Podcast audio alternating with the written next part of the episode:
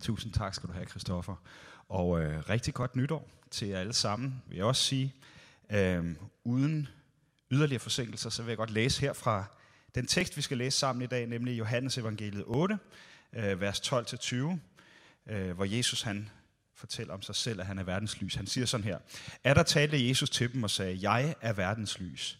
Den, der følger mig, skal aldrig vandre i mørket, men have livets lys.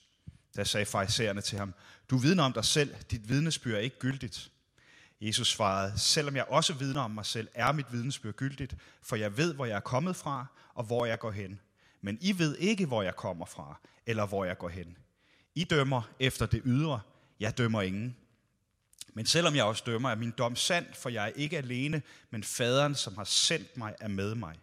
Og i jeres egen lov står der skrevet, at et vidnesbyrd fra to mennesker er gyldigt. Jeg vidner om mig selv, og om mig vidner også faderen, som har sendt mig. De spurgte så, hvor er din far? Jesus svarede, I kender hverken mig eller min fader. Kendte I mig, kendte I også min fader.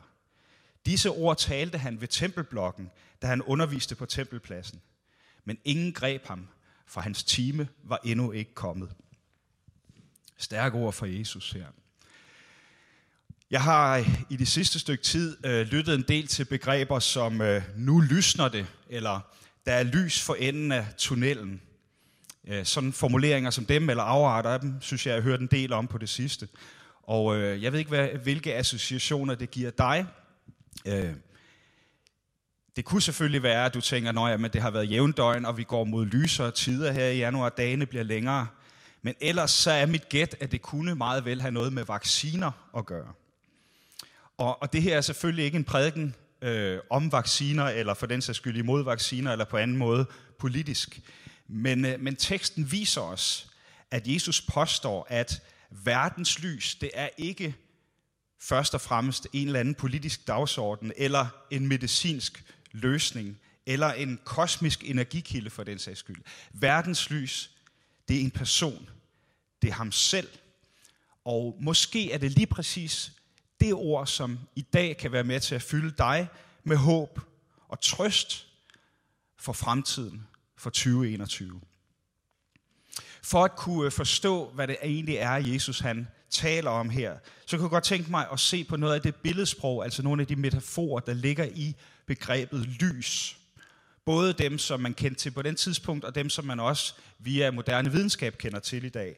Og øh, så kunne jeg godt tænke mig at dykke lidt ned i at se, hvad er det for en kontekst, at Jesus han siger det her i.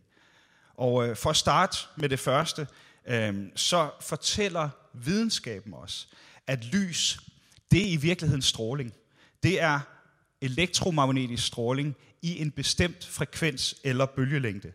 Og, og den del af den elektrisk, elektromagnetiske stråling, øh, som er synligt for det menneskelige øje, det er det, som vi traditionelt opfatter og omtaler som lys. Men ud fra den her definition kan lys faktisk også være noget andet. Det er ikke altid synligt. Noget vi opfatter med synssansen. Lys, det kan også være infrarødt lys. Det kan være ultraviolet lys. Det kan være røntgenstråler, det kan være mikrobølger, det kan være radiobølger. Alle de her forskellige begreber hører faktisk ind under den samme definition af lys. Og hvis vi kigger lidt på metaforerne i det, så betyder det faktisk, med vores moderne videnskabelige opfattelse, at Jesus han siger om sig selv, at han er ikke bare den, der oplyser, han er også den, der giver varme og liv, det er det infrarøde. Han er den, der ændrer os udenpå, det er det ultraviolet, det er det, der gør os solbrændt. Han er den, der ændrer os indeni, som mikrobølger vil gøre det. Han er den, der gennemskuer os som røntgenstråler. Og han er den, der hele tiden kommunikerer med os, ligesom radiobølger. Alt det her, det vidste man selvfølgelig ikke noget om på Jesu tid. Det var bare lige en reference til vores moderne forståelse af lys. På Jesu tid, der vidste man dog, at solen, den er kilden til alt liv. Uden den her ildkugle oppe på himlen, så vil jorden blive frysende kold, og intet liv vil kunne eksistere. Hele fødekæden vil gå i stå. Lys er liv. Man vidste også, at lyset eller solen er vejen til sandhed. Når man går en tur gennem skoven, så er det lysets refleksion i træer og sten og rødder, der gør, at man ikke falder, at man ikke snubler, at man er i det hele taget er i stand til at navigere og orientere sig. Jeg ved ikke, om du nogensinde har prøvet at gå en tur gennem en skov i bullermørke, eller for den sags skyld bare en tur ud til toilettet midt om natten uden at tænde lyset. Altså, det er svært at navigere uden lys. Lys er det, der giver os viden og sandhed. Man vidste også, at lys, eller solen, er det, der bringer liv og helse, og tryghed og glæde. Et barn, som er mørkeret, der går man jo ikke ind på barnets værelse og slukker lyset, vel? Man går ind og tænder lyset for at fordrive mørket, for at hjælpe barnet til at føle sig mere trygt. Og jeg tror også, at vi alle sammen ved, at hvis du opholder dig meget længe i mørke, så kan det forårsage depression, det kan forårsage tristhed. Solen giver simpelthen energi til krop, sjæl og sind. Den fylder os med glæde. Det paradoxale er så, at øh, i Jesu metafor, så kan lyset eller solen også være kilden til ødelæggelse. Der er rigtig god grund til at have stor respekt for solens stråler og solens kraft. Og vi skal glæde os over vores atmosfære og vores ozonlag og passe på det og ikke ødelægge det. Fordi vi ved, at solens dødbringende stråler, eller solens stråler kan være dødbringende, hvis ikke at vi får det i små doser, hvis ikke vi bliver beskyttet mod det. Og den her kraftige sol, den kan også afsløre detaljer, som vi måske ikke synes er så fede at få afsløret. For eksempel så ved jeg ikke, om nogen af jer har prøvet det her med, pludselig en dag, en, øh, en forårsdag, hvor solen skinner kraftigt ind gennem vinduerne, så går det op for dig, hey, jeg skulle nok have pudset vinduer. Eller du, øh, hvad hedder det, øh, ser støvet på hylderne lige pludselig. Ikke? Du ser skidtet, fordi solen pludselig afslører det. For mit eget vedkommende, så havde jeg her for en måneds tid siden, jeg var til frisør, så vores, hvor min frisør har sådan en meget kraftig lys, der lyser ned. Det er selvfølgelig meget logisk, de skal kunne se, hvad de laver. Men så sidder jeg der, og pludselig så kigger jeg mig selv i spejlet og tænker, hvad er det for en gammel mand, der sidder derinde? Jeg synes, der var nogle rynker, som jeg ikke havde lagt mærke til før. Solen kan afsløre, lyset afslører. Så med de her metaforer i, i mente, så lad os vende tilbage til teksten og se på, hvad er det rent faktisk, at Jesus han erklærer om sig selv i den kontekst, han siger det. Og hvis vi starter bagfra i teksten, så pointerer Johannes, at Jesus han kom med alle de her udtalelser, mens han stod ved tempelblokken på tempelpladsen, og ingen greb ham, for hans time var endnu ikke kommet. Og hvad er så pointen med, at han lige præcis stod der, og at han ikke blev grebet på det her tidspunkt? Hvorfor er det en pointe, at ingen lagde hånden på Jesus? Det finder vi ud af, hvis vi læser kapitlet før kapitel 7, hvor Jesus han faktisk underviser i templet under løvhyttefesten, som lige var afsluttet på det tidspunkt, hvor vi kommer ind i teksten her. Og der står faktisk, hvis man læser kapitel 7, at han var i hæftig diskussion med farisæerne. Han ender med decideret at råbe af dem. De er blevet så opsat på at få ham slået ihjel her. Og hvad er det så, der provokerer dem sådan? Jamen det læser vi jo for eksempel også, hvis vi læser øh, lige før den her tekst i kapitel 8, så læser vi teksten om øh, kvinden, der blev grebet i hår. Og der var vel også en mand, der blev grebet i hår. Jeg ved ikke lige, hvor han er i den her sammenhæng. Ham burde de vel også have trukket frem, men hun blev trukket frem. Og øh, Jesus blev konfronteret med øh, deres forsøg på at narre ham, på at trække ham. Øh, og, og han bliver spurgt, når nu vores lov siger, at vi skal stene den her kvinde, hvad siger du så? Ikke? Og vi kender, de mange af os kender sikkert teksten, og Jesus han siger, den der er uden synd, den der er fejlfri, kan jo starte og kaste den første sten, og alle går væk. De ældste først. Øh, vi bliver klar, hurtigt klar over, at der er ingen af os, der er perfekte. Der er ingen af os, der er uden fejl. Og alt det her ligger før. Og Jesus han udfordrer igen og igen farisæerne, som i min optik bruger loven, bruger religiøsiteten til at skaffe sig politisk magt. Og det er virkelig det, han udfordrer. Han udfordrer den her falske religiøsitet, som står så meget i kontrast til det, han er kommet for at give mennesker. Og her kommer vi så ind i historien. Lige midt i løvhyttefesten, eller lige ved afslutningen af løvhyttefest, som var i syv dage, og som er sådan en form for Thanksgiving, en høstfest, hvor man fejrer og man, man mindes den tid, hvor Israels folk øh, gik i 40 år i ørkenen, og hvor Gud sørgede for dem. Og der er mange symboler i løvhyttefesten. Blandt andet så bor man i løvhytter, der er navnet, for at mindes, at man ikke havde huse dengang, men boede i telt i ørkenen. Der er også et andet billede på vand. Man, øh, præsterne de henter store mængder vand ud fra floden og hælder det ud over alderet som et symbol på det vand, der sprang fra klippen ved Moses stav og gav liv til Israels folk og sikrede, at de ikke døde øh, af tørst under den brændende sol. Et andet billede, som øh, man også brugte på løvhyttefesten, det er billedet med ild. Det var sådan, at lige præcis der på tempelpladsen, øh, hvor Jesus han stod og talte her i teksten, der var der øh, adskillige meget store olielamper. I skal forestille jer olielamper på 5-7 meters højde, øh, som man måtte have en stige for at kravle op til toppen og nå. Og de blev antændt på løvhyttefesten sidste dag. Og, og fortællingen er, at når alle de her olielamper, de her store olielamper blev antændt, der gav det så kraftigt et lys, at der ikke var nogen gårdhave i hele Jerusalem, som var mørklagt. Det var som om hele byen blev oplyst af det her lys. Og det var selvfølgelig et billede på den ildsøjle, som stod på himlen i de 40 år, Israels folk bevægede sig i ørkenen. Det, som var en sky om dagen, der gav skygge, det var en ildsøjle om natten, der oplyste. Og ildsøjlen og skyen var Gud selv. Det var simpelthen Guds herlighed manifesteret hos sit folk. Og det var det, man forsøgte at genskabe i løvhyttefesten via det her stærke symbol med ild i øh, olielamperne. Og selvfølgelig tænker jeg, at der er mange, der har været lidt triste, lidt ærgerlige over, at man kun havde symbolet tilbage. Det var hundredvis af år siden, at folket reelt havde oplevet Guds manifesterede nærvær i deres midte. Nu havde de kun symbolet tilbage. Og der skal vi forestille os, at Jesus han kommer ind her ved afslutningen af løvhyttefesten, hvor de her olielamper lige er blevet øh, slukket, og det er som om, det er lidt ligesom den samme følelse måske, som når vi bærer juletræet ud efter juleaften. Det er slut, nu går der et år endnu. Vi er efterladt uden Guds nærvær, vi har kun minderne tilbage. Og her kommer så Jesus ind og stiller sig lige på det selv samme sted og råber og erklærer, jeg er verdens lys. Jeg er den ild, der oplyste jeres nat i ørkenen. Jeg er Guds herlighed. Jeg er ikke en profet, der peger mod lyset. Jeg er ikke en guru, der reflekterer over lyset. Jeg er lyset. Jeg er den vej, som Gud vil bruge nu til at komme tættere på dig tættere på end nogensinde før, og gennem mig, der kan du blive optændt af den ild, som du indtil nu kun har kunnet betragte på afstand. Radikal tale fra Jesus, som selvfølgelig deler vandene. Nogen tror på det. Nogen viger deres liv til at følge ham, som er verdens lys. Andre på deres side ønsker at dræbe ham for hans blasfemiske gudsbesvoldelse. Måske følte de sig afsløret som hyklere på grund af Jesu ord, og var bange for at miste deres magt, som jeg sagde før.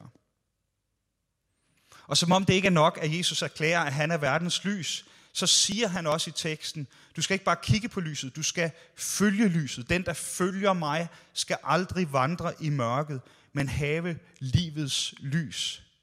Jesus han forklarer altså ikke kun, hvem han er, med det måske stærkeste metafor, nemlig lys. Han peger ikke kun på sig selv med den mest radikale påstand nogensinde, jeg er verdens lys. Han inviterer os enhver til at følge ham ud af mørket og modtage livets lys. På samme måde som Israels folk fulgte ildsøjlen i ørkenen på afstand gennem 40 år, er du og jeg i dag inviteret til at følge verdens lys. Jesus han siger, jeg er det ultimative lys, jeg er det ultimative liv, jeg er den ultimative sandhed, jeg er den ultimative glæde. Det er mig, det er mig, der er lyset. Det er hans påstand. Og hvad betyder det så for dig og mig? I hvert fald så betyder det, at Jesus han kommer til os og udfordrer os i forhold til vores tro om, hvad der er sandhed. Jesus han siger altså, jeg er ikke kun verdens lys. Han ønsker at give dig og mig livets lys.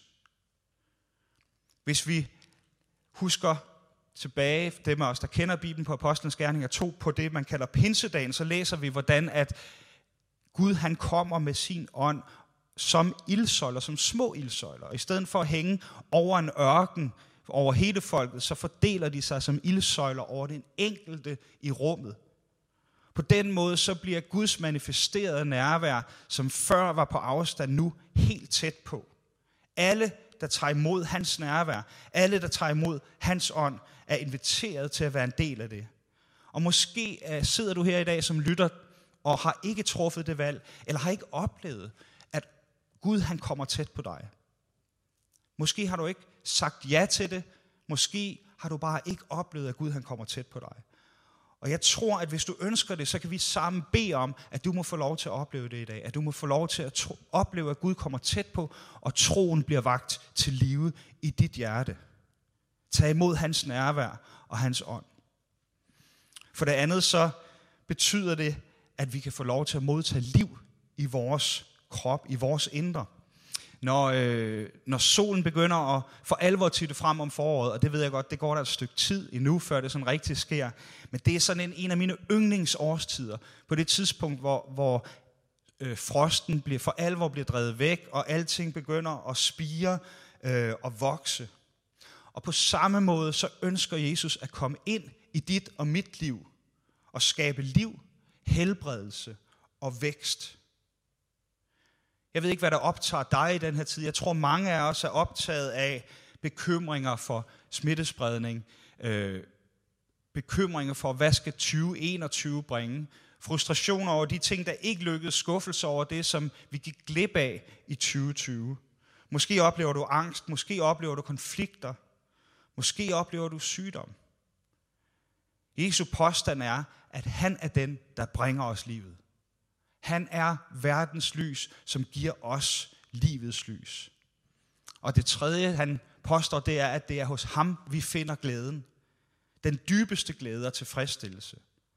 Det er klart, at vi kan købe smukke ting, vi kan rejse til smukke steder i verden, måske ikke så meget i det sidste års tid, men vi kan nyde smukke landskaber og alt muligt, som giver os glæde, øh, drikke en godt glas vin, nyde god mad. Der er mange ting, som sådan kan give os glæde og velvære. Men Jesu påstand er, at alle de her ting er midlertidige. Og den dybeste, sandeste tilfredsstillelse for vores sjæl, den findes kun hos ham, er Jesu påstand. Sjælen finder hvile i hans nærvær. Så det er ham, der giver tro, det er ham, der giver liv, det er ham, der giver glæde. Og lad mig slutte af med at vende mod os selv, fordi Jesus jo netop siger, I er jeg er verdens lys, og I skal få livets lys. Hvad betyder det, at vi kan modtage livets lys? Hvad betyder det at leve i livets lys for dig og mig? Mange af jer er sikkert klar over, at lys er sammensat af alle mulige forskellige farver. Det kan man blandt andet se, hvis man lyser igennem en prisme. Så ser man, hvordan lyset det filtreres ud i alle de forskellige farver, som findes. Og hvis vi skal bruge det billede på os som kirke, og nu taler jeg selvfølgelig til os som København Vineyard, men hvis du er med og ser med fra en anden kirke, så føl dig inkluderet alligevel. Som kirke indeholder vi mange forskellige evner og gaver og muligheder. I Vineyard, der har vi en grundtanke, som er formuleret på engelsk som everybody gets to play, eller alle kan lege med. Øh, og det betyder ideelt set, at vi kan jo alle sammen bidrage på forskellige måder til fællesskabet med vores naturlige evner, med vores åndelige gaver. Vi spiller alle sammen en forskellig rolle til fællesskabets bedste. Så vi kan være med til at være og bringe livets lys til hinanden. Men mere end det, fordi når Mette Frederiksen i sin nytårstale taler om hverdagens helte, som dem, der holder afstand og holder igen for at være med til at modvirke smittetrykket, som selvfølgelig er rigtig godt, så vil jeg opmuntre jer, opmuntre os, København Vineyard, til at tænke det endnu længere. Vi kan være med til at bringe livets lys. Vi kan måske være hverdagens helte på en yderligere måde ved at bringe det sande lys, den sande glæde, det sande liv, den sande helbredelse, til mennesker omkring os. I takt med, at du og jeg selv får lov til at møde verdens lys og blive fyldt af hans liv, af hans sandhed og hans glæde, så har vi mulighed for at reflektere det til mennesker omkring os. Måske er det netop en opmundring til dig og til mig for 2021. Vi kan være hverdagens helte, og vi kan tage det meget dybere end bare at holde afstand. Vi kan være med til at bringe lys der, hvor vi er. Vi står over for et udfordrende år, tror jeg. Men vi står også over for en unik mulighed i 2021. Det kan blive et år, hvor vi selv genkender det sande lys, og hvor vi giver det videre til sandhed, til glæde og til liv for vores kollegaer, vores familie, vores klassekammerater, vores naboer, vores familie osv. Så København Vineyard og alle andre, der lytter med, eller ser med. Måske er lyset for enden af tunnelen meget mere end en vaccine. Måske er det Jesus, der fylder os med sit lys og opmuntrer os til at bringe det videre til mennesker omkring os.